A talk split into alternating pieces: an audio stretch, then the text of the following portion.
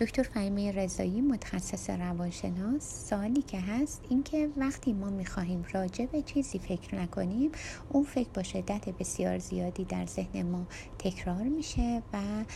باعث میشه که در زندگی روزمره ما تاثیر منفی بذاره. اگر تکرار اون فکر طوری هستش که در زندگی شما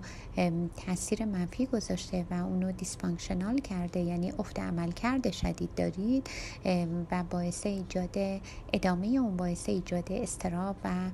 در نوع شدیدترش ممکنه موجب افسردگی بشه و تا زمانی که اون فکر منجر به حل مسئله نشه و دلیلش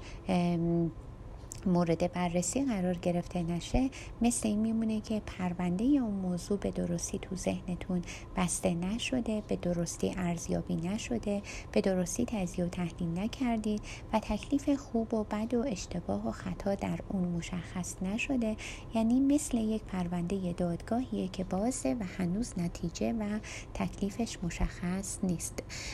بنابراین